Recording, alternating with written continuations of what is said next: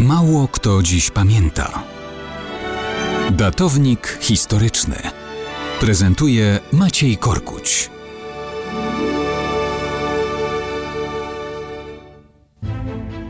W niedzielę była dwusetna rocznica urodzin Stanisława Moniuszki, ale mało kto dziś pamięta, że w niedzielę minęła również rocznica pewnej zupełnie nieładnie u nas zapomnianej postaci. Otóż w maju 1880 roku przyszedł na świat bohater kilku narodów, dowódca brytyjsko-francuskiego korpusu, który walczył w obronie Norwegii w 1940 roku.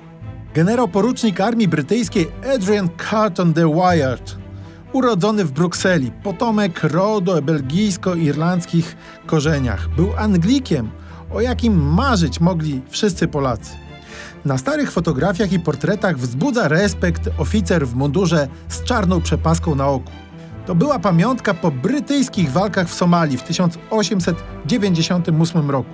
I nie była to jedyna rana odniesiona w służbie brytyjskiemu imperium.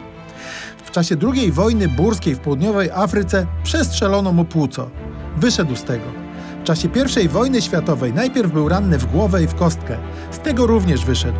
Potem otrzymał postrzał w biodro. Przetrwał i wrócił na front. Pod Cambrai został ranny w nogę. Pod Ypres stracił rękę. Wszystko to przetrwał.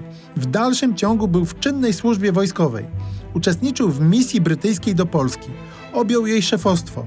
Zabiegał o aktywną pomoc dla Polaków w czasie wojny z bolszewikami. Nie słuchano go niestety. Mimo to osobiście zaangażował się w pomoc w przerzucaniu uzbrojenia do Polski z Węgier. Pozostał w Polsce jako szef misji wojskowej Imperium Brytyjskiego. W 1939 roku znowu był na pierwszej linii zabiegając o brytyjską aktywność.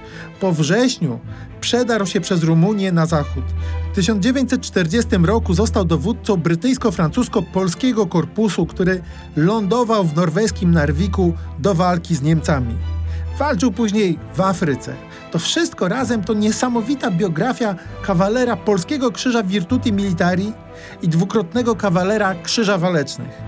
Wymarzony materiał na film o bohaterskim Angliku, który Polskę kochał i Polakami dowodził.